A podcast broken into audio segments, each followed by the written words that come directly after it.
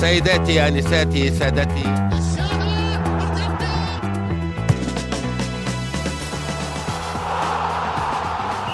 السلام عليكم ورحمة الله وبركاته، أسعد الله أيامكم وأوقاتكم بالخير واليمن والبركات، وحياكم الله في حلقة جديدة من بودكاست مرتدة.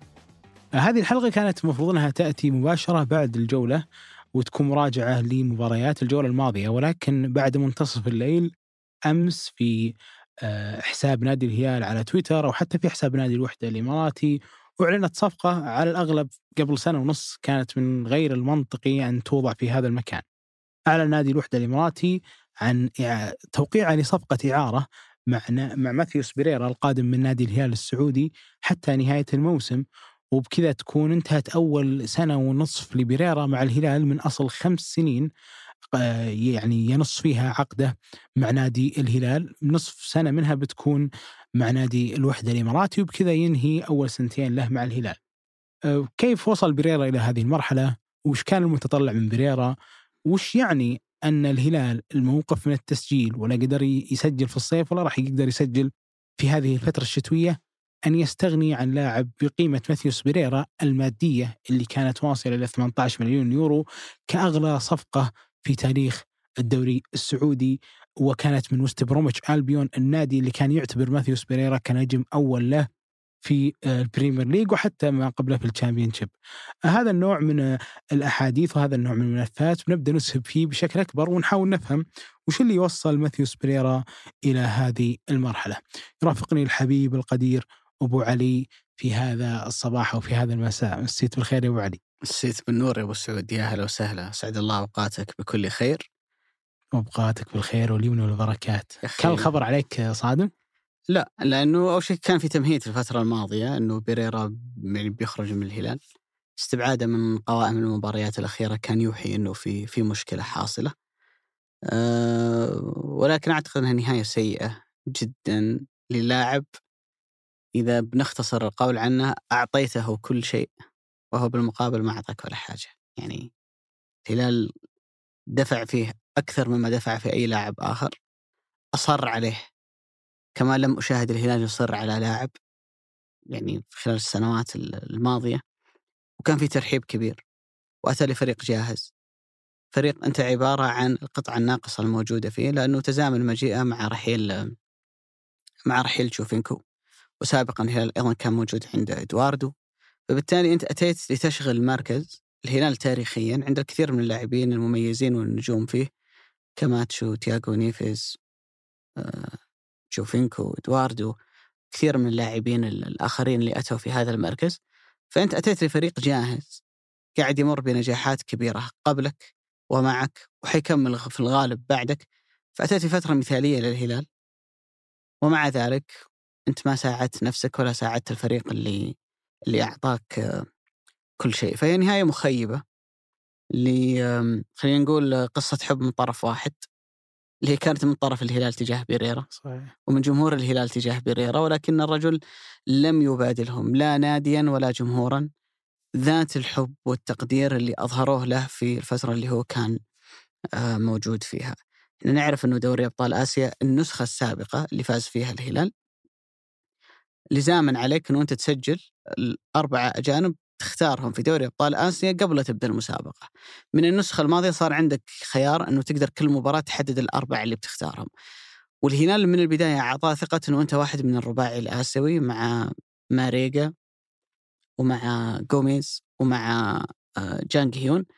فكان هذه خلينا نقول زي نوع من التقدير المبكر اللي أعطاك إياه الهلال على الرغم من أن بوادرك في بداية الموسم ما كانت صراحة مشجعة أنه أنت تكون أحد الخيارات. آه، أنت جيت على حساب واحد زي كاريو وجمهور الهلال عنده عاطفة كبيرة تجاه كاريو بعد اللي سواه في 2019 وأداء كاريو حتى داخل الملعب يعني يشفع له بشكل كبير. عشان كذا أنا أقول لك أن الهلال أعطاه كل شيء. جمهور الهلال أعطاه كل شيء ولكن بالمقابل لم يجد الهلال ولا جمهوره من بيريرا خلال الفترة الماضية إلا الخذلان وهذا أبو علي يعني خلينا ندفع آه، لأسئلة كانت فيما قبل بداية هذه الصفقة الا وهي إنه ليش ماثيوس بيريرا هو اللاعب المختار وهل هو أصلا كان اختيار صحيح ولا لا؟ آه، لو جينا على المستوى الاحتياج ماثيوس بيريرا كان واحد من أكثر اللعيبة في البريمير ليج آه، الفاتت في الموسم اللي لعب فيه بروميتش وقبلها بسنة كان أكثر لاعب في الشامبيونشيب صناعة للأهداف وكان واحد عمره 23 سنة 24 سنة. في وقت ما الهلال آه، انتهت فيه فترة جوفينكو فكان يحتاج إلى لاعب في هذا المكان. فهذا سبب أعتقد كان جدا مقنع ان يتوجه الهلال للاعب بهذا الاحتياج. آه، بعد ذلك في الفترة اللي قضاها ليوناردو جارديم أتذكر كان ينقال زين إنه هذه الجوهرة في يد فحام. على أساس إنه جارديم هو الفحام وبيريرا هو الجوهرة. وكان ينقد كثير جارديم على إنه يحاول يطلع دائما من الاعتراكات البدنية واحيانا يرجع إلى خطوط متأخرة جدا فين قال إنه جالس يلعب آه، بريرا محور وإنه بعد إقالة جارديم ممكن تلقى هذا اللاعب. ولكن في كل هذا أمانة آه، الكل كان يصف في مصاف بريرا حتى في رمضان الماضي اللي هي كانت أول فترة أقدر أؤرخ لها إنها فترة الانهيار لماثيوس بيريرا لأني أعتقد إنه آخر مباراة لعبها كلاعب أجنبي مؤثر كانت مباراه هي والنصر الأربعة في كأس الملك. ففي وقت لما كان يستبعده آه، واحد مثل رامون دياز في بطولة دوري أبطال آسيا في دور مجموعات المجمع اللي يقيم في الرياض رمضان الماضي كانت الأسئلة كثير تسأل إنه ليش هذا اللاعب آه، يستبعد. ولكن أنا أعتقد إن الهلال ما راح يفقد شيء. يعني أنت كأنك فقدت شيء هو العدم ما يعني لك ابدا شيء ماثيوس بيريرا آه وعشان نكون يعني واقعيين في ذلك لازم نسرد السياق الزمني للي وصل لبريرا في هذا المكان. وأنا هنا أتكلم على إنه الهلال الموسم الماضي كان في فترة الحسم كان في أمس الحاجة إلى لاعب في العمق الهجومي. أنا هنا أتكلم عن آه لاعب مثل محمد كنو كان موقوف لاعب مثل عبد المالكي كان مصاب لاعب مثل سلمان الفرج تعرض لإصابة أكثر مرة وعاد ورجع. كاريو برضو تعرض لكمية إصابات فكان هذا الوقت اللي كان المفروض فيه يبرز آه، ماثيوس بيريرا. مع الأسف أن اللي ورا مو مع الأسف بس مع الأسف على الصعيد الفردي يعني أن اللي برز في هذا المكان واحد مثل مصعب الجوير. وأتمنى يا رب لمصعب التألق وإنه يكمل على هذا المنوال. ولكن أنا أتكلم هنا لما أقول مع الأسف بقياس إنه عندك لاعب آه، غالي جدا في هذا المكان وفي هذا التوقيت استعنت بمصعب الجوير. وأنا هنا أتكلم مثلا عن مباراة الهلال والفيحة الموسم الماضي اللي شارك فيها ماثيوس بيريرا وكانت مباراة ممتدة إلى 120 دقيقة. في الوقت اللي ينزل فيه مصعب الجوير كنت تحس إنه في لاعب وسط ثالث في وسط الملعب. في الوقت اللي كان يشارك فيه بيريرا كنت أشعر صراحة بالكثير آه، من النقص في هذا المكان. ولكن الشاهد في هذا ان الهلال لعب 120 دقيقة في جدة رجع ثلاث أيام الرياض ثم سافر جدة مرة ثانية عشان يلعب قدام الاتحاد. آه، وكانت مباراة صعبة جدا. الاتحاد كان فارق آه، بأكثر من خمس نقاط على ما أعتقد أو ست نقاط إن لم تخني الذاكرة عن الهلال. وكان الاتحاد النادي اللي ممكن أي نتيجة غير الخسارة يعني أنه بيفوز في الدوري. فلو تعادل على الأغلب كان بيكسب الدوري ولو فاز كان ينحسم الدوري أصلا وعلى أرض الاتحاد. والهلال وقتها على مستوى الوسط كان يخسر كنو للإيقاف كان يخسر كاريو للإصابة عبد الإله المالكي للرباط حتى كويلار أعتقد إنه في ذيك المباراة ما شارك.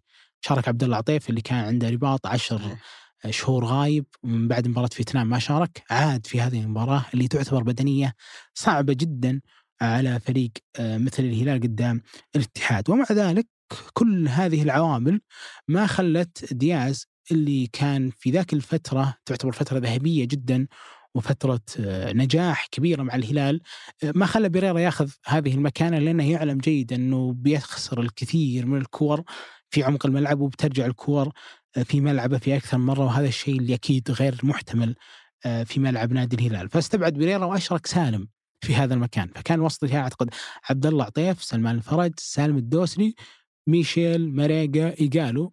وبها كسب الاتحاد بثلاثية وبعد ذلك خلينا نقول مرت آه مراحل آه، خلينا نقول تحول هذا الدوري من يد الاتحاد إلى يد الهلال، طيب هل هذا هو التشكيل الوحيد اللي كان الهلال يحتاج فيه بريرا باحتياج ملح؟ أنا أقول لا، بداية هذا الموسم برضو كان الإيقاف لاحق عبد الله محمد كنو وكان عبد الله المالكي ما زال متعرض للإصابة وسلمان الفرج كان مصاب وكان الكل ينتظر كيف بيملأ بريرا هذا المكان.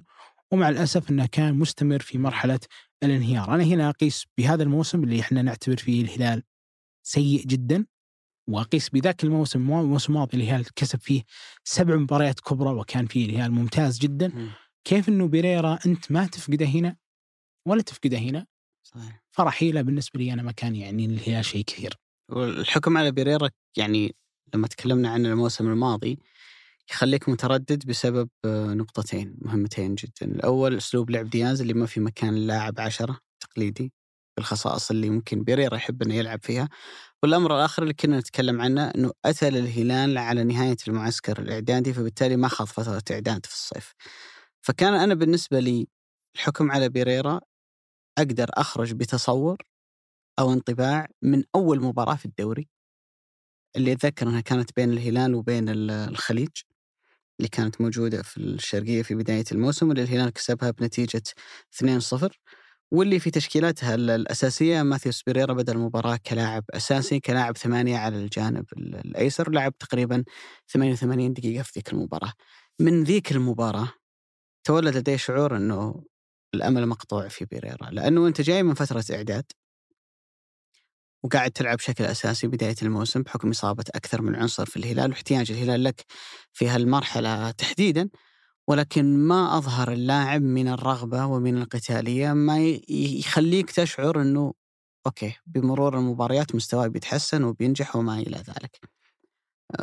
ولذلك لما اللاعب ما يبدي رغبة ولا يبدي قتالية أنه يبغى ينجح يخليك هذا فورا تتنازل عن السبب الثاني اللي هو موضوع التوظيف لأنه أقدر أعطي مثال قريب من بيريرا بشكل كبير اللي هو كورنادو اللي عانى كثيرا هالموسم والموسم الماضي حتى مع كونترا لما رجع ولقى خط هجوم الاتحاد بعد عودته من الإصابة مبنية على عبد العزيز البيشي رومارينيو وعبد الرزاق حمد الله إنه أنت مضطر إنك تلعب دور غير اللي أنت كنت معتاد عليه لأن في بداية الموسم لما كان كورنادو مكسر الدنيا مع الاتحاد كان يلعب عشرة وكان لاعب التسعة في الاتحاد بسبب سوء يوسف نياكاتي هو رومارينيو. فلما رجع لقى ان حمد الله هو التسعة ورومارينيو وراه وأنت لازم تلاقي لك مركز جديد في الاتحاد.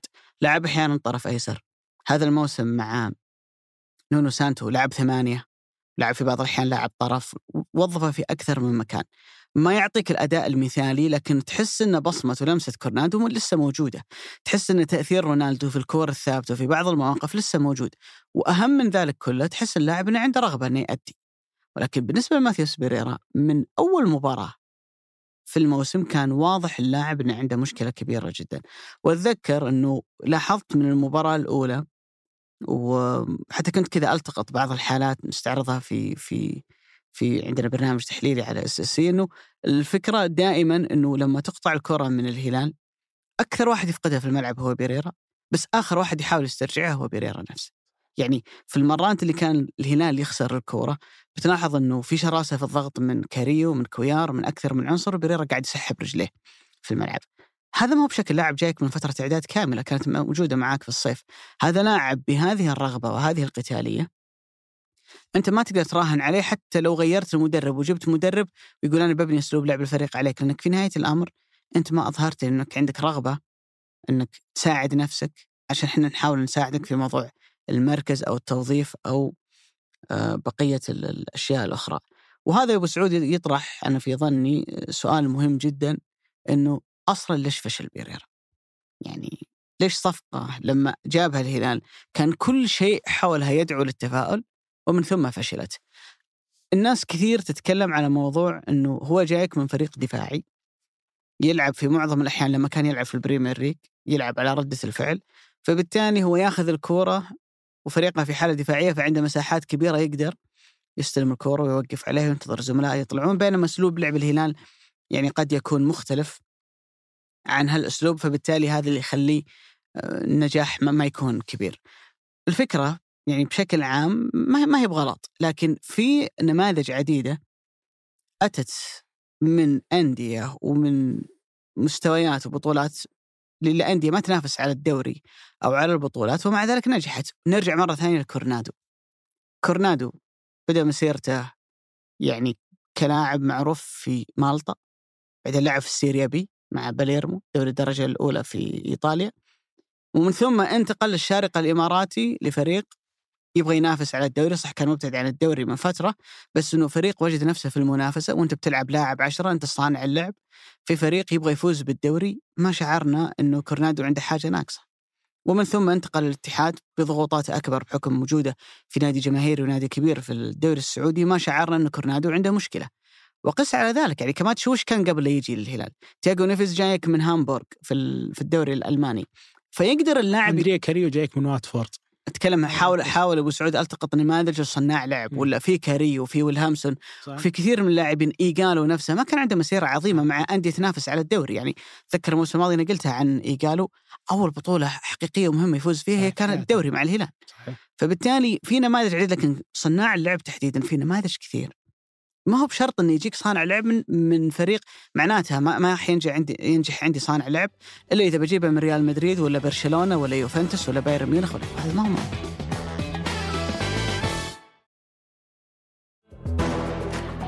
هذه فكرة أنا أقول لك في الجانب النظري هي صحيحة إنه تحاول تجيب لاعب تحاول دائما تجيب لاعب يلعب في فريق أو في دوري قريب من مستوى الت- التنافس والأدوار اللي أنت تطلبها منه، لكن كان قادر ينجح بيريرا حتى لو كانت عنده هذه المشكلة. أنا بسألك هنا ابو علي سؤال. عشان نقدر نقيس وين المكان اللي وصل له ماثيوس بيريرا؟ آه، كم مرة عتبنا أنا وياك على دياز آخر ثلاث شهور؟ كثير. هل عمرنا عتبنا انه بد وان بيريرا ما لعب؟ ابدا. لأنه فعليا هذا واحدة من الأشياء الصحيحة النادرة اللي جالس يسويها هذا الموسم. إنه وجود بريرا بالنسبة لك مشاكل. والشيء صراحة أبو علي اللي يشغل تفكيري دائما أنا كل ما شفت العوامل اللي صارت برا طبعا الملعب له علشان ينجح ولا نجح أتعجب من شخصيته أكثر. يعني أنا أتذكر زين الموسم الماضي لما جاب بوزن زايد وكان هو يطلب معه مدرب برتغالي عشان يقدر يعني ينزل وزن ويبني عضل وكان عنده أعتقد حصص زايدة وفعلا توفر له هذا المدرب باسمه وأتذكر أبو علي في نهاية الموسم الماضي وقت ما الهلال راح ياخذ الدوري تعرض هو لفيروس كورونا ثم تعب في صدره طلب إنه ياخذ إجازة ويروح البرازيل الدوري ما انحسم ترى. كان ما, ما زال باقي في الدوري ثلاث مباريات على الأقل. طلب إنه ياخذ إجازة ويروح البرازيل عشان يرجع للمعسكر في لندن بشكل كويس ولأنه ما عسكر في هذا الموسم. فإنه بسبب حالته التنفسية ما وده يكمل هذا الموسم. وفعلا حصل. والهلال في عز يعني الطحن علشان ياخذ ذاك الدوري اللي كان معجزة إنه يرجع ياخذه سمح له إنه يسافر ورجع له في المعسكر. ولما رجع في المعسكر بدأ مع أول أيام المعسكر وحتى نهايته فأخذ التأهيل كاملا في ذاك اللي كنا الوقت نحط عذر له في السابق يعني كنا إحنا نتوقع إن هذا الشيء يتعبه بدنيا. في ذاك الوقت أبو علي كان سلمان الفرج متعرض لإصابة الساق في آخر دقيقة من آخر مباراة في الموسم. وكان واضح إن سلمان على الأقل ما راح يلعب يعني يعني إذا هو بمقياس صحيح المفترض أي مدرب في ذاك الوقت يستبعد سلمان من تشكيلته في فترة ما قبل كأس العالم لأنه الكل يدري إن سلمان يبغى يأهل لكأس العالم والكل يدري إنه بياخذ وقت على الإصابة اللي تعرض لها في مباراة الفيصلي. فهذا الوقت من اللي كان المفروض يملاه؟ ماثيوس صاحب بيريرا فالوحيد اللي كان يجلسك على الدكة المفترض إن الوحيد اللي جلسك على الدكة هو سلمان لأنه في رسم الأربعة ثلاثة ثلاثة الثمانية الأيسر اللي هو المكان المفروض أنك أنت تتقن تلعب فيه كان سلمان هو اللي يملاه وسلمان ما شارك هنا فهو هون يعني هنا تبدأ تبان قيمة أنت استثمرت يا الهلال في هذا الأجنبي 18 مليون يورو فعلى الأحرى أنه يقدر يشيلك في هذه المواقف. عوضا عن أنه المفروض أصلا يلعب بشكل أساسي في اكتمال الفريق لكن على الأقل هنا يلقى فرصة بناء على الفرصة يلقى نفسه ويبدأ يتوهج بشكل تدريجي. الغريب جدا أنه إلى وقت عودة سلمان بيريرا كان لاعب تائه إلى أبعد حد- حد يعني. طبعا أنا هنا ما أنكر أنه في الموسم الماضي وهو سيء أو متذبذب ما قبل مباراة النصر يعني تحديدا في فترة ليوناردو جارديم كان يقدم بعض المباريات تعطيك آه، بعض الانطباعات أنه هذا اللاعب عنده الشيء اللي يستمر فيه للهلال. ولكنه بالتأكيد من عشرة أشهر تحديدا من شعبان الماضي إلى اليوم هو في انهيار يزداد. وأنا هنا أعيل كثير صراحة على شخصيته وعقليته لأنه مم. على الصعيد التكتيكي رسمت كل السيناريوهات اللي تطلع أفضل ما عنده. يعني كل مكان ممكن ينجح فيه بيريرا في مستقبله القادم هو انحط فيه في الهلال اليوم. فمع دياز لعب في الأربعة ثلاثة ثلاثة ثمانية أيمن وثمانية أيسر ولعب قدام الرائد وقدام الشباب في الموسم الماضي قدام الشباب في كأس الملك كطرف أيسر. ولعب برضو كطرف أيمن. فهو هنا أشغل كل مكان الوسط. وغير تشكيل دياز مرتين هذا الموسم عشانه. فمباراة الوحدة لو تتذكر أبو علي وأنت ذكرتها هنا في بودكاست مرتدة. مم. أول ما نزل بريرا تحاول تشكيل 4 2 3 1 وقف سلمان جنب كاريو. عفوا جنب كويلار كل هذا عشان يبقى هو في العشرة جنب طرفين فاتحين عرض الملعب وقدامه مهاجم. فعلى الأقل ياخذون اللعيبة منه ويقدر يعطيك ال long pass اللي يتميز فيه اللي ممكن الحال الشيء الوحيد اللي استمر ما فقده ومع ذلك ما كان يقدر يك يعني يكمل المنتخب عاد من كأس العالم. أول مباراة الهلال أعتقد كانت قدام الباطن. الباطن فريق يعاني كثير. فدخل دياز وميشيل أعتقد في الدكة وفي كذا لاعب مهم في الدكة. كل هذا عشان يبني إنه عنده ثلاثة في عمق الملعب في الثمانينات كاريو وكنو بريرا عشرة قدام راسين حربة. مريقا ويقالو كل هذا علشان يقدر يطلع أفضل ما عنده. وكانت هي آخر مباراة شارك فيها مع نادي الهلال في هذا الموسم بناء على مستوياته السيئة. بعد ذلك في مباراة آه، النصر كان على الدكة في مباراة ضمك كان على الدكة ثم أربع مباريات متتالية الاتحاد والرائد والعدالة وأبها اللي هي عانى فيها كثير تحديدا قدام الرائد وضمك والنصر. بريرا لم يشارك ومع ذلك ما حد فقده وهذه يعني نقطة أتوقع أنها مجازية توضح لك كل شيء أنك أنت أغلى لاعب وفي غيابك ما حد يفقدك.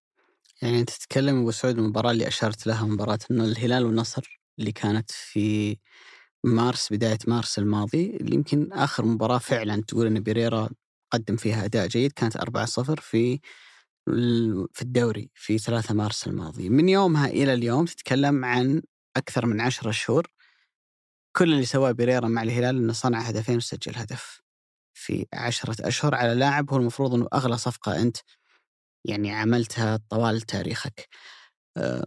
إذا كانت كل الظروف مهيئة لبيريرا أنه ينجح واذا كان الهلال قاعد يمر بفترة جيدة لأنه أحيانا في يجيك لاعب مميز بس لسوء حظه إنه أتى مع الفريق في مرحلة دروب أو في مرحلة انتقالية، لكن لما تجي مع فريق هو أصلا أشبه بالقطار المنطلق يسهل عليك إنه أنت خلاص تنضم إلى هذا الركب وتبدأ تعطي آه، نجاحك وتأثيرك المنتظر منك، ولكن على الرغم من كل شيء اللي يساعد بيريرا على إنه ينجح إلا إنه ما نجح وأرجع أقول لك يخليك تحاول تطرح السؤال الكبير هذا إنه لماذا؟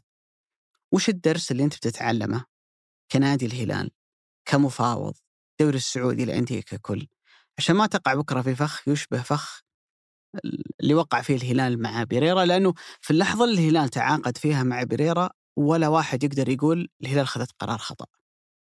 ولكن أعتقد إنه أهم درس تعلمناه لا تشتري إنسان باع غيرك لأجلك لأن بيريرا حرفيا باع وستبروم عشان يجيك.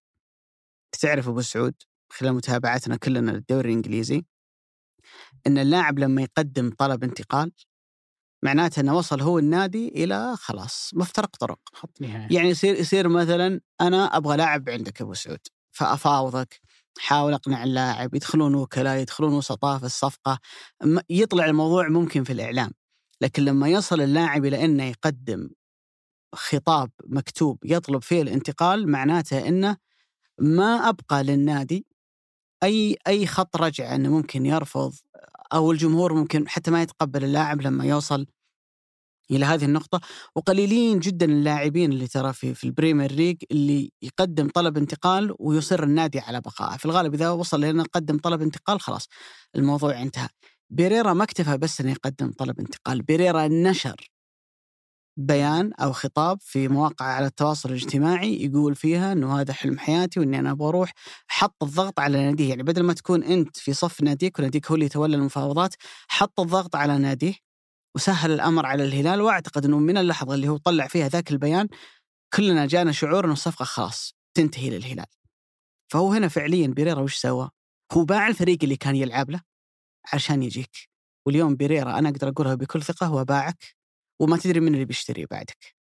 لأنه الرجل في عقده خمس سنوات الحركات اللي هو قاعد يسويها التصرفات اللي هو قاعد يسويها تصرفات لاعب يبغى يطلع من النادي. هو احد أحد أمرين إما واحد بيقعد ياخذ راتبه وهو جالس ما يلعب وهذه للأسف هذا النموذج اليوم كثر في كرة القدم يعني زمان أنا أتابع الكرة من التسعينات كان من الصعب جدا إنك تشوف لاعب يرضى إنه إنه يقعد على دكة الاحتياط. وهو يعرف إنه يقدر يلعب أساسي ويكون مؤثر في مكان آخر. لكن اليوم عندنا نماذج عديدة، يعني أنا مثلا من محبي ريال مدريد. ابتلينا خلال السنوات الماضية بجاريث بيل. إسكو مارسيلو حاليا هازارد وأكثر من لاعب تعرف قال لك ناشف في حلقك ما هو براضي يطلع ولا في فريق بيدفع له نفس الراتب اللي هو قاعد ياخذه عندك والرجل راضي إنه يكون خيار ثانوي وعنصر هامشي في التشكيلة واللعيبة يروحون ويجون ويحققون بطولات ويجيبون منجزات وهو بس عرفت اللي راكب معهم في الطيارة نازل معهم من الطياره ما هو قاعد يسوي أي شيء ثاني. يعني مكتوب في سجلات إيدن هازارد إنه جاب مع ريال مدريد Champions League ولكن لا ناقة له ولا جمل فيها. اللي جابها بنزيما وفينيسيوس وبقية العناصر وعادي عنده. لما يتعلق الأمر بالمنتخب فجأة يصير لاعب ثاني هازارد. فكثرت النماذج هذه في الكورة مؤخرا وواضح إنه بيريرا أحد هذه النماذج. اللي ما عنده مشكلة إنه يتحول إلى عنصر هامشي في الفريق يسافر معاهم يروح ويجي معهم يعسكر يتمرن بس ما عنده اهتمام حقيقي إنه يلعب ويأثر ويصنع تأثير مع الفريق، أهم شيء نهاية الشهر ينزل راتبي، طالما أنا أداوم اللي هو عبارة عن التمرين وحضوري لمعسكرات المعسكر المباريات معناته أنا أداوم معناته أنا أستحق راتبي، لكن ألعب ما ألعب ما, ما يهمني الموضوع كثير. يعني هذا هذا المستوى من ال خلينا نقول من ال لا مبالاة. لا مبالاة ويعني وأنا أتوقع إنه خلال السنوات الجاية يا بيصير في تغيير في صيغة عقود اللاعبين أو إن الفيفا بتحط يعني بند أو شيء يغير هالواقع لأنه اليوم أندية كثيرة قاعدة تعاني. يعني برشلونة سابقا مع بيكي وبوسكيتس وأكثر من عنصر يعني أندية كثيرة بالعربي تتورط بعقود لاعبين أهم ما عليه انه ياخذ راتبه ويقعد ما عنده أي مشكلة في إنه يتحول إلى إلى عنصر هامشي وهذا اللي سواه بيريرا إنه خلال الفترة الأخيرة يعني الهلال قبل على نفسه إنه يكمل الموسم بعدد أقل من اللاعبين الأجانب لأنه فعليا هذا وجوده وعدمه واحد ما له أي تأثير لا قاعد ينضم قائمه مباراه ولا هو قاعد يلعب ولا هو قاعد يصنع تأثير وإذا نزل الملعب غير مبالي وغير مكترث يعني لو لو الفريق يخسر المباراة تنقلب عليه من لحظة نزوله إلى انه يخسر نتيجة قليله ما ما, ما يفرق معه. ما الفريق هذا لا قام ولا قاعد عنده. فهذه مشكلة. وش اللي يوصل لاعب للشعور هذا؟ وش اللي يوصل لاعب إلى أن الفريق من حولك كويس؟ يعني أتفهم أو ما أتفهم حتى هذه ما أتفهمها ولكن ممكن تجد 1% عذر لو الفريق سيء. تقول لاعب والله محبط لأن الفريق سيء. لأنه قاعد يجتهد ويتعب فزملاء مستواهم سيء فيبدأ هو يصير سيء زيهم. يعني هم التفاحة الفاسدة اللي وصل ضررها إلى أن حتى هو يصبح لاعب كذا انهزامي وبدون شخصية لكن لما كل اللي حواليك يكونون كويسين ولاعب زي كاريو أنت لما جيت كاريو ما كان خيار محبب عند عند جارديم والموسم الماضي كاريو ما كان بداية الموسم ما كان بوضعه الطبيعي يعني وبعدين مع دياز لما غير مركزه رجع رجعة ثانية أنت قاعد تشوف حتى اللعيبة اللي كانوا احتياط لك قاعدين ينزلون ياخذون أماكن أساسية ويثبتون أنفسهم ومع ذلك ما حرك فيك شيء. فأعتقد إنه العلة كل العلة في بيريرا كشخص كإنسان وليس كلاعب كرة قدم. الرجل ما عنده أي رغبة ولا عنده أي تقدير لكل ما قدم له الهلال، فبالتالي لاعب زي هذا أعتقد إنه أنت تنتظر متى اليوم اللي تتخلص منه. حرفيا حرفيا تتخلص منه. يعني لا تقول تبيعه لا تقول هي في نهاية الأمر هي بيع ولا انتقال ولا اللي يكون لكن خروج. تعرف لا قالوا لك يعني بالشعبي الفكة منه غنيمة. هذا هو. أنا بعيد شيء برضو بعي آه، أعتقد إنه ذهني. أعتقد إنه في جانب كثير ذهني وفيه جانب المفترض إنه ما يعيب بريرا بس إنه مع الأسف عابه. آه، تكلمين عن نوع من الصلابة الذهنية، كم مرة سلمان الفرج وسالم الدوسري انحطوا في مواقف إنهم محط نقد لاذع من جمهور الهلال؟ كثير كثير مع ذلك هل هز في استقرارهم شيء؟ يعني تتوقع إنه خلال شهر ينسى الموضوع ولا كأنه صار شيء. بيريرا مرتين انحط في هذا المكان ولكن الغريب إنه إلى حد ما كان ما في نقد لاذع عليه ممكن موقف واحد منهم كان في نقد لاذع عليه هنا هنا أتكلم عن خروجه في مباراة النصر الدور الأول الموسم الماضي لما مع خروجه أعتقد إنه شتم جارديم مدرب نادي الهلال السابق. هنا قرر الهلال قرار صراحة جدا يحترم أن يقف في صف جارديم وأن توقع العقوبة كاملة على بيريرا اداريا وماليا وفنيا. ويعني أن يعاقب بأنه يستبعد عن تدريبات الفريق بعد أن يعتذر للمدرب. طبعا الكلمة اللي قالها ما ما تنقال أو ترجمتها ما تنقال بالأصح.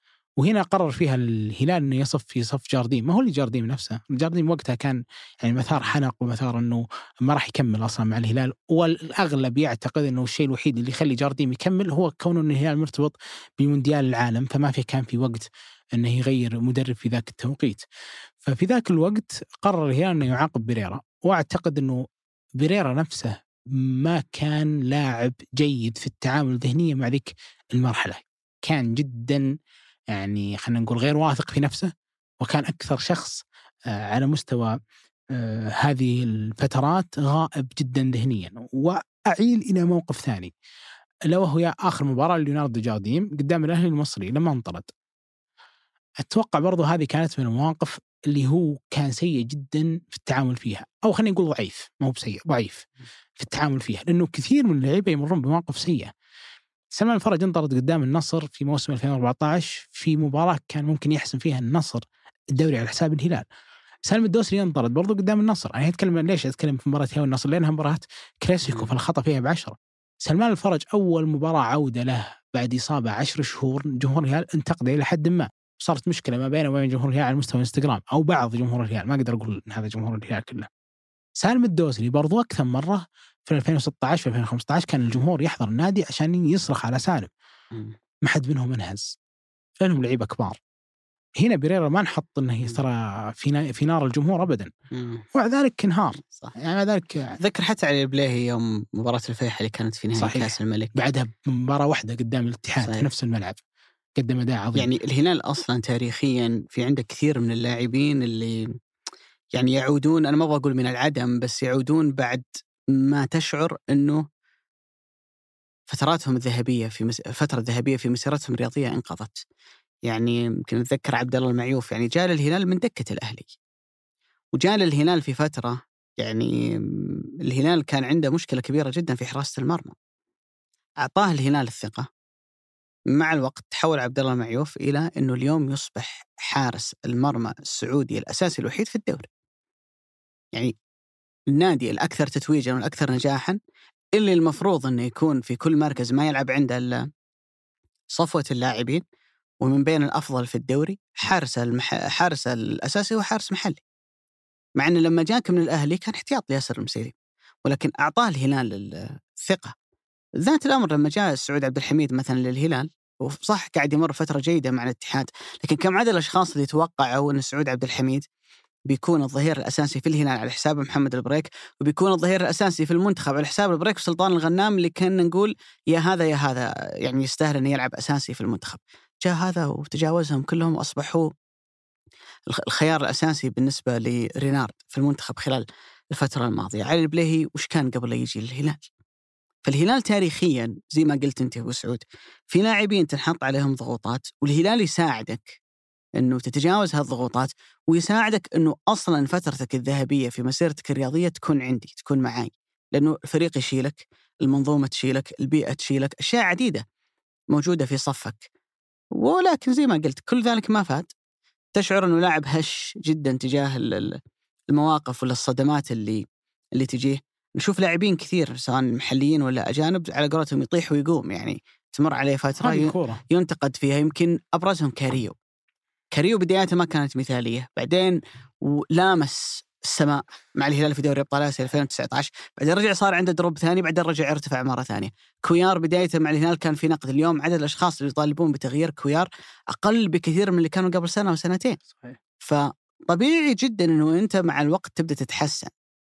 الظروف ما تساعدك في البداية ما أنت مستقر ما أنت منسجم لكن المشكلة عند بيريرا إنه كان كل ما يمر الوقت كل ما يصبح أداءه أسوأ. وأزيدك من الشعر بيت أبو علي. آه المسألة تكون أصعب إذا صار آه خلينا نقول العتب عليك من لعيبة آه الهلال اللي حولك. وأنا هنا المجموعة يعني ما هم متقبلينه أكيد طبعا. أنا أتكلم هنا عن معلومة ولا استنتاج؟ كلها ثنتين. تبي معلومة معلومة تبي استنتاج استنتاج. أتكلم هنا عن آه، كمية اللعيبة اللي حاولوا يساعدونك و... وداروا إنه محاولاتهم كلها كانت جهد مهدور وأنا هي يتكلم عن قاده في الهلال ما هم اي لعيبة. يعني لما يحاول إنه يساعدك فهو يضغط شوي على زملائه. أتكلم هنا عن جانب إداري وفر لك كل شيء تتمناه. وفر لك آه، كمية زخم وصدام مع ملاك وست بروميتش على الاستماتة أن تأتي للهلال. وفي نفس الوقت آه، أتكلم هنا برضو حتى عن آه، الفترات اللي كان فيها ماثيوس بريرا يفقد الكورة في لحظات حساسة تعني أن اللاعب اللي وراك ما بياخذ كرت أصفر أو بيجي شد عضلي أو بتروح في مرماك. أتذكر كثير حالات كانت مثل كذا لجوستافو كويلار تحديدا. في فترة دوري أبطال آسيا في دوري المجموعات الم- الموسم الماضي هذا أو عفوا رمضان الماضي كانت في كورتين قطعها كويلار أعطاها pass لبيريرا ترتد اللاعب يركض يفكها كويلار ولان أقرب لاعب له كان بيريرا فيرجع ال pass وترجع ترتد. حط نفسك موقف كويلار. أنا بظل طول وقتي ألاحق هذه الأخطاء. نفس الشيء ترى يقع على علي البليهي وعلى شكل أكبر على جانغ لأنه جانغ واحد أبطأ من بليهي وأبطأ من كويلار فمعناته بتكون أكبر فأنت جالس تحطني في مواقف حساسة. هذا كله غير يعني بعد- انت تعتقد أبو سعود إنه خلقت مشكلة بينه وبين اللاعبين لأنهم كانوا يلومونه كثير يعني. إي إنه أنت فقد الكره بشكل سهل. إذا فكرت- وحنا نبلش. إي وحط في المقياس هذا أبو علي إنه في نفس اللحظات اللي أنا أحتاجك في موقف دفاعي ما أشوفك. آه، سواء كنت ظهير أيسر ولا ظهير أيمن. أنا لما أحتاجك تجي توقف بس قدامي عشان يخف عني الضغط وأنا هنا أتكلم سالم يرجع يوقف. سالم أكثر لاعب في الفريق يطلب الكره في المساحات قدام. ميشيل يرجع يوقف. مانيجا يرجع يوقف. اتكلم هنا يوقفون على تقريبا زاوية منطقة الجزاء عشان يدعم الظهير. أنت آخر لاعب ممكن يجي يوقف في هذا المكان. وال... ال- لأن الشيء يعرف بنقيضه في الفترات اللي كان يشارك فيها مصعب الجوير. مصعب وقتها 18 سنة. مباراة ضمك اللي سجل فيها آه، في شوال الماضي لما كانت المباراة آه، في أعتقد المحالة. كان الهدف جدا جميل ولكن في نفس الأوقات كنت تشوف مصعب يرجع يوقف ورا. مباراة الفتح أبو علي اللي خسرها الهلال بسبب بلنتي سببها مصعب. مصعب يوقف المواقف الدفاعية أكثر بكثير من أي لاعب أكبر منه. فأنت وش قيمتك كلاعب إذا كنت في هذا الزمن أكثر من يفقد الكورة وفي نفس الوقت أقل من يستعيدها؟ يعني معادلة جدا صعبة. وش قيمتك؟ يلا يلا تقول أنا ميسي عشان أتقبل هذه هذه الفكرة. يلا يلا. يعني يلا يلا حتكلم هنا حتى ميسي ترى وعمره 35 سنة وهو لاعب أسطوري وتاريخي. وعنده هذا الحس اللي هو إنه يقدر يمرر الكره من أي بعد في الملعب؟ ما هو بريرا ومع ذلك ما يقدر يفقد كورته بهالشكل. هذا غير طبعا نقطة أخرى صراحة تكتيكية عجيبة وغريبة جدا. ألا وهي يا أبو علي متى آخر مرة شفت بريرا يتجاوز لاعب؟ أوه. ترى أكاد أجزم ما له أي تجاوز من مرحلة الحركة إلا ممكن مباراة الاستقلال في دوري أبطال آسيا في نصف النهائي أو في الربع النهائي. هذه الوحيدة اللي شفته يتجاوز لاعب بالكورة. هذا غير أنه أصلا كل كورة ياخذها يثبت عليها.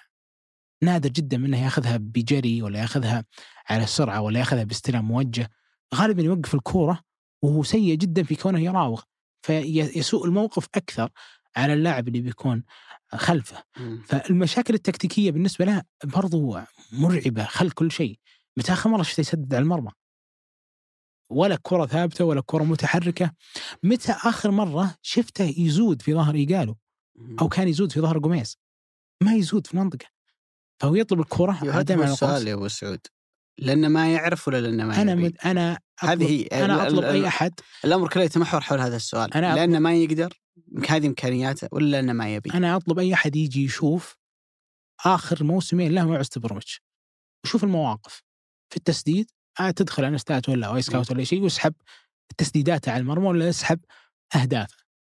في ال Championship أتذكر زين في ثمانية أهداف اللي سجلها كان منها حدود الخمسة كان يزيد داخل المنطقة. كان يزيد على القائم الثاني كان يزيد خلف المهاجم. مع الهلال الأمر مختلف.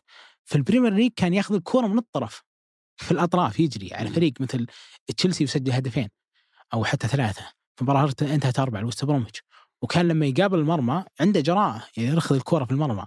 هنا في الهلال لاعب ثاني. يعني مسخت كل صفاته التكتيكية والفنية عدا ال long pass. ال pass الطويل هذا هذا هو اللي هو. أصلا اللي هو أصلا لو ترجع أبو البندري محمد شلو وهو الحين مدرب وتقول له أبو البندري تعال هنا. أصف ماريجا يسحب الظهير. وأصف ميشيل يسحب الظهير المعاكس وأصف سالم يسحب له واحد ويقال موقف له سنترين. ووراك محور وراك محور ثاني فكل هذا القطر لك فاضي. بس أعطني ال long pass هذا. أتوقع شلون مو قادر يسويه إيه، تعرف قالوا تمرة لاعب معتزل إيه. على الواقف على يعني. الواقع بيعطيك إياه ألف بس مرة هو. السؤال أبو سعود وش اللي وصل لهالحال؟ وش اللي خلى لاعب بهذه القدرات والإمكانيات يتحول إلى هذا السوء معك؟ لأنه أنا مقتنع إنه في في مشاكل اللاعبين في نجاح أو فشل الصفقات الموضوع ما هو بكله فني ما هو بكله رياضي. يعني في أحيان كثيرة اللاعب قد يفشل لأسباب شخصية أسباب نفسية. لاعب ما هو مرتاح. وأنا بصراحة أنا ماني لاقي البريرا تبرير لسبب.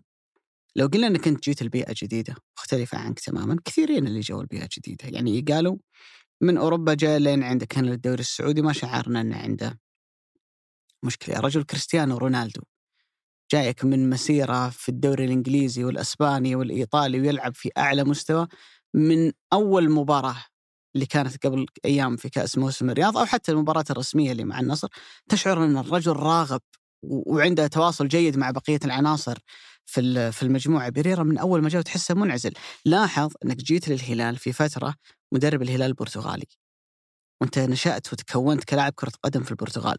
ولو ما نشأت فأنت برازيلي تتكلم اللغة البرتغالية فالتواصل مباشر مع جارديم ومع المساعدين اللي اللي معاه.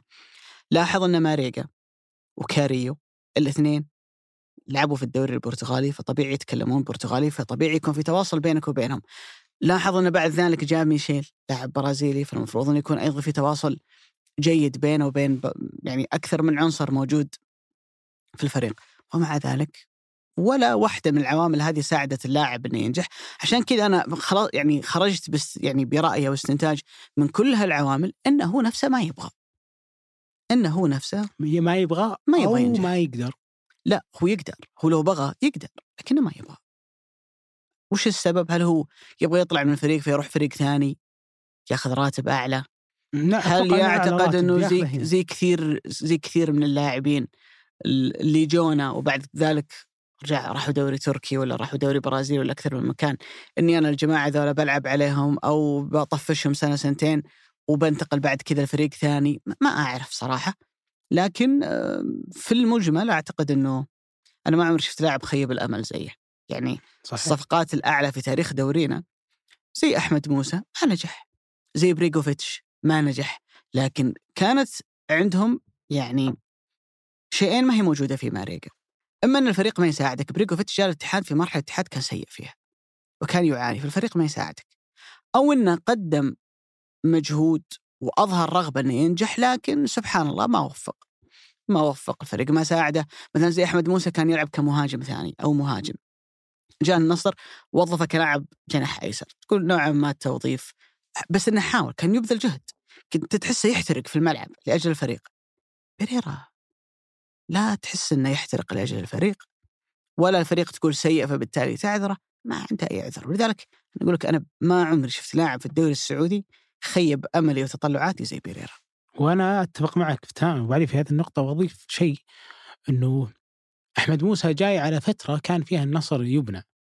يعني النصر 2017 مختلف تماما عن النصر 2018 الفريق كامل تغير. كله تغير. سبعة اجانب جدد. ووقتها جاء سلطان الغنام محمد آل منصور جابوا عبد الله الخيبري في الشتوية. فتكلم عن فريق جديد. طاقم كامل. فريق جديد. وأعذر برضو مو معني ما أعذر بس أتقبل فشله. بريكوفيتش جاء الاتحاد في فترة مطالبا أن ينقذ الاتحاد بالهبوط. الاتحاد أكبر من إمكانياته ولا هذا المكان أكبر من إمكانياته وتقييمه كان كارثي كونه يأخذ هذا المبلغ ويقيم آه، في هذه المكانة وهو أصلا لاعب طول عمره آه، لاعب موسم واحد في كل الأندية اللي شارك فيها في تركيا وسويسرا والسويد. ولكن كل هذا آه، وأزيد شيء إنه عمره عدى 30 سنة أو كان على مقرب من 30 سنة كل هذا كان يعني يخليك تقيم بتقييم يعني مقارب لهذا الوقت.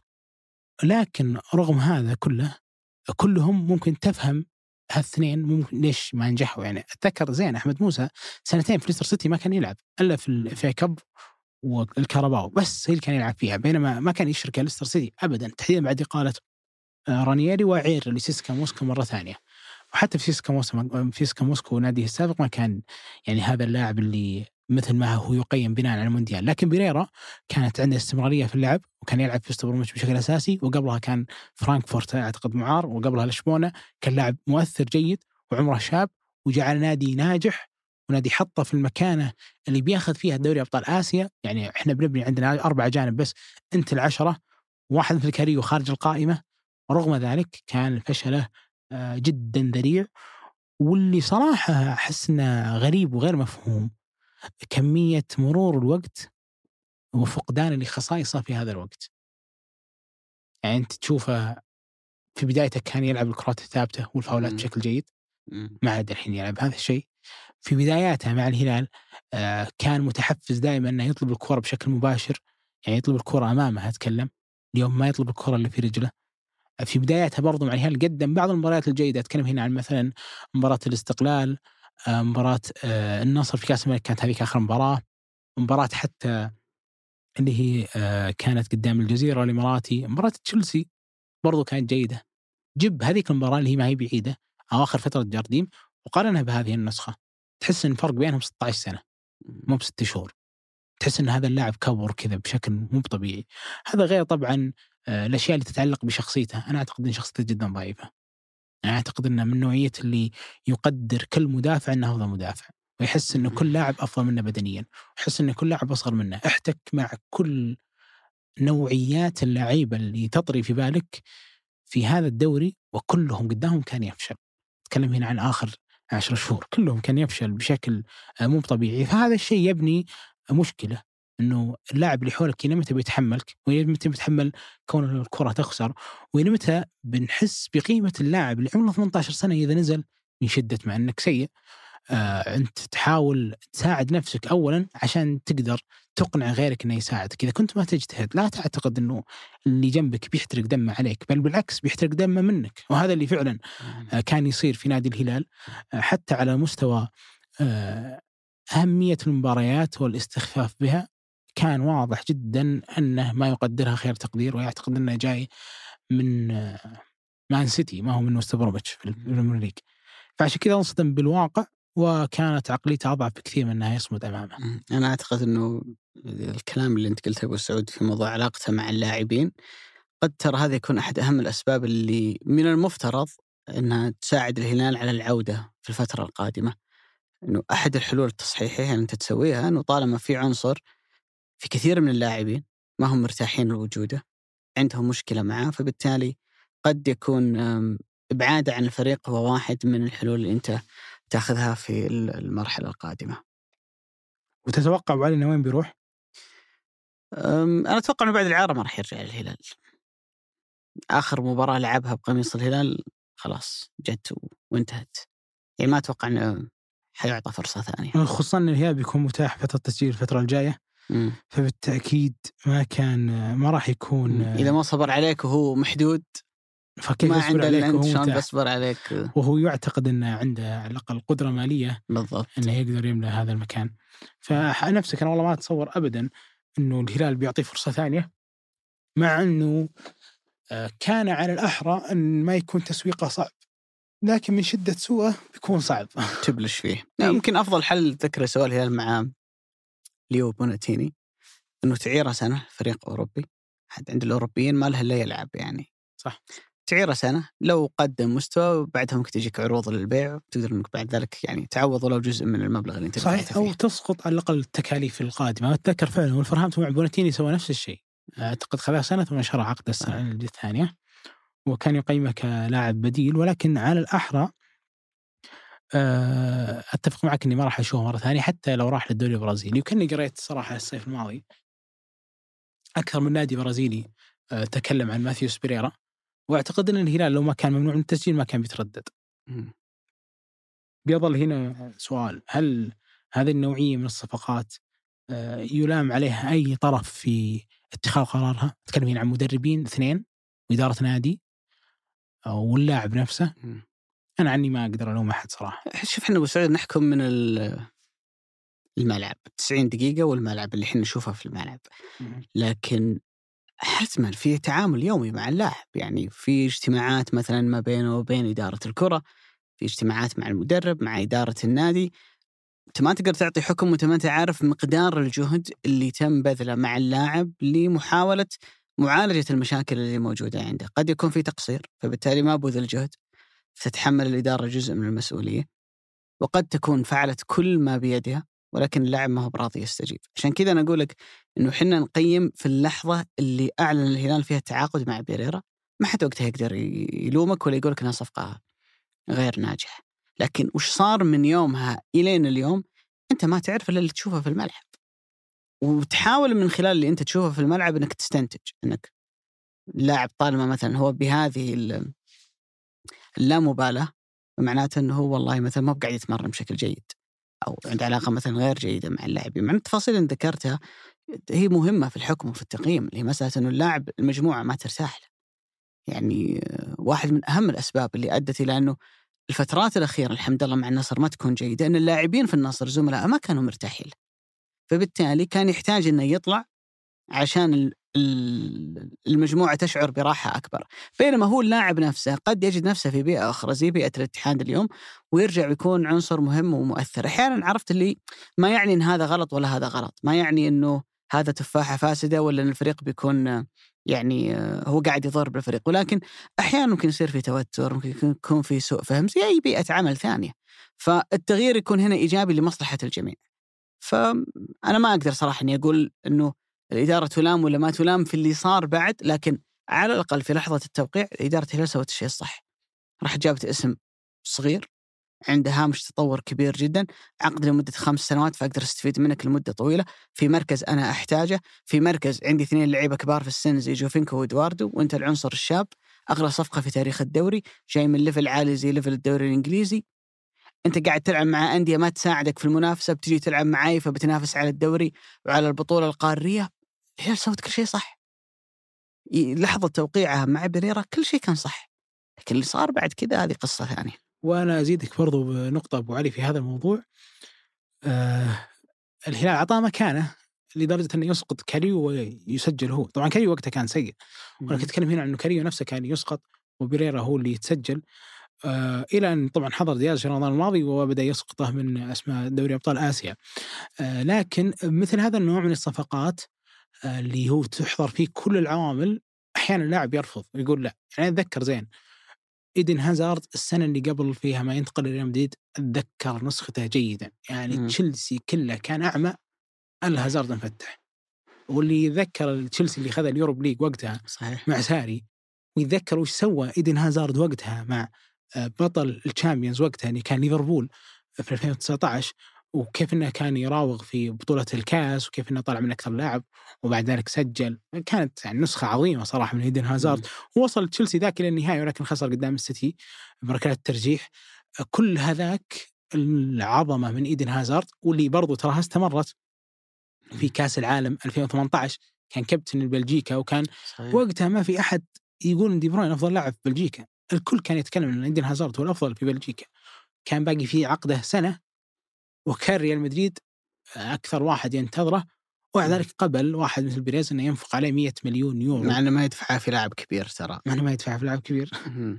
100 مليون يورو وش كان ايدن هازارد؟ وكم خذ من فرص؟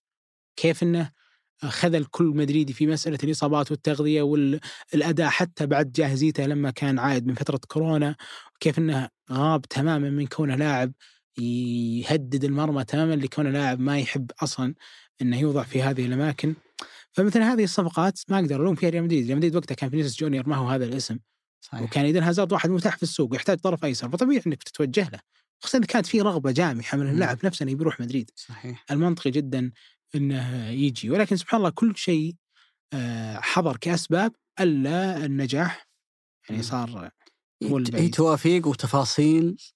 كذا في الداخل عمره ما يعرفها إلا اللي شغال داخل النادي. اللي قاعد يحتك مع اللاعب بشكل يومي هو اللي يعرف كل هالتفاصيل وكل هالمعوقات اللي من الممكن إنها ما تساعده على النجاح. يظل بالنسبة للناقد للمحلل لل حتى المشجع إنه أنت تحكم على 90 دقيقة اللي في الملعب. لكن وش قاعد يصير برا من مشاكل من آم، صعوبات اللاعب واجهها؟ هذه أشياء أنا أقول لك ما, ما يعرفها إلا إدارة النادي. ولكن آم، أكبر الأندية العالمية أجرت صفقات ولا نجحت عندنا حتى في الدوري السعودي إيه. كثير يعني لاعبين يعني لو أنت تأخذها قبل بداية الموسم مين أبرز اسم مثلا تعاقد مع الشباب ك... كمسيرة تحط سانتي مينا على رأسهم، هل تأثير سانتي مينا على الشباب أعلى بكثير من تأثير بقية العناصر؟ لا, لا طبعا مع إنه سانتي مينا اللي جايك من الدوري الأسباني وفالنسيا وسلتا فيجو والناس شافته ضد ريال مدريد وضد برشلونة أحيانا ما هو بشرط ان أعلى صفقة تدفع فيها مبلغ أو اسم وقيمة للاعب تجي إنها بتصنع تأثير. يعني الهلاليين كانوا سيرضون ولو بنصف التأثير اللي اللي صنع إدواردو مثلا مع الهلال خلال الفترة الماضية. لكن لو الهلال تعاقد مع لاعب مغمور ما يعرفه أحد من دوري ما يعرفه أحد أنا أقول ما كان بيكون أسوأ من بيريرا. صحيح. لأنه في كل الأوقات هذه آه، ما كان أصلا بينحط عليه آه، المقياس الصعب هذا اللي نحط فيه لاعب بيجي الهلال أو ينحط عليه. هامش إنك أنت المفروض إنك تخلق اعتبار. يعني انت جيت بعد سلسلة كانت طارق التايب تياغو نيفيز كارلوس إدواردو سبستيان جوفينكو ثم ماثيوس بريرا. جيت تملى ذا المكان. شوف لا كمية وخذ رقم أبو يعقوب. 15 يعني أح- أحد أشكال الرفاهية إن- إنهم يعطونك رقم يوسف الثنيان يعني. صحيح كثيرة. يعني ممكن رقم 15 هو رقم عادي في أي نادي ثاني إلا في إلا الهلال. الهلال ومع ذلك آه، ما, ما فات. ما فات. عموما بتمنى صراحة إنه ينجح في الوحدة الإماراتي عشان. يسهل تسويقه. وعشان نشوفه مرة ثانية أكيد. ومن هذا آه إلى ذاك الوقت أتمنى يا رب إنه يعني تحظى أنديتنا بكمية صفقات ناجحة تساعدها كثير على إنها تظهر بالشكل الكويس. وإن كنت أنا صراحة ما أشك صراحة في إدارة الهلال في هذا الجانب ولكن آه إلا ما تمر في هذه الأوقات الصعبة اللي تشوف فيها صفقاتك هي في نهايه الامر. صفقة يا أبو سعود مشكل لو أنت تاجر مو بكل الصفقات التجارية اللي بتسويها بتنجح. آه لكن أعتقد إذا في شيء مهم للهلال المرحلة الجاية إنه رحيل بيريرا هي يمكن أول خطوة عملها الهلال لما أعتقد ممكن تشاركني الرأي يا أبو سعود اللي هو صنع واعاده تشكيل الهلال اللي أعتقد في لها بوادر من الآن إنها راح تصير في الصيف الجاي. صحيح. مهم جدا الإدارة اللي بنهاية السنة راح تنتهي فترتها الرئاسية وأنا شخصيا أتمنى أنها تجدد لفترة رئاسية قادمة أن تتعلم من أخطاء الماضي. لأن بيريرا هو الن- النموذج الواضح الصارخ لفشل صفقة لاعب لكن فيتو ما كان على قدر التطلعات. ولا ميشيل على قدر التطلعات. وكثير لاعبين في الهلال ما كانوا على قدر التطلعات. إذا آمنت أن عندك مشكلة في الاختيار إذا آمنت أن عندك مشكلة في تحديد نواقص الفريق تحاول تلاقي لهالمشكلة حل فبالتالي خياراتك القادمة بتكون مختلفة. إذا أنت اعتقدت أنك قاعد تسوي كل شيء صح بس اللعيبة ذولا ما وفقوا. ترى قد تقع في نفس الخطأ اللي أنت وقعت فيه في الفترة الماضية. شكرا لك أبو علي. شكرا لك. آه بضيف آخر شيء كلمة أتوقع إنه برضو ما بعد دياز هي واحدة من أكثر الملفات اللي المفروض انها يبنى لها في الهلال. إذا كان الهلال يبني على الموسم الجاي وأتمنى يا رب للهلال التوفيق ولكل أنديتنا. شكرا لكم، شكرا لعبد العزيز المزي في تسجيل وهندسة صوت هذه الحلقة وفي التحرير رامي بيبان. هذا بودكاست مرتدة أحد منتجات شركة ثمانية للنشر والتوزيع. نلقاكم بحول الله وقوته في الأسبوع القادم.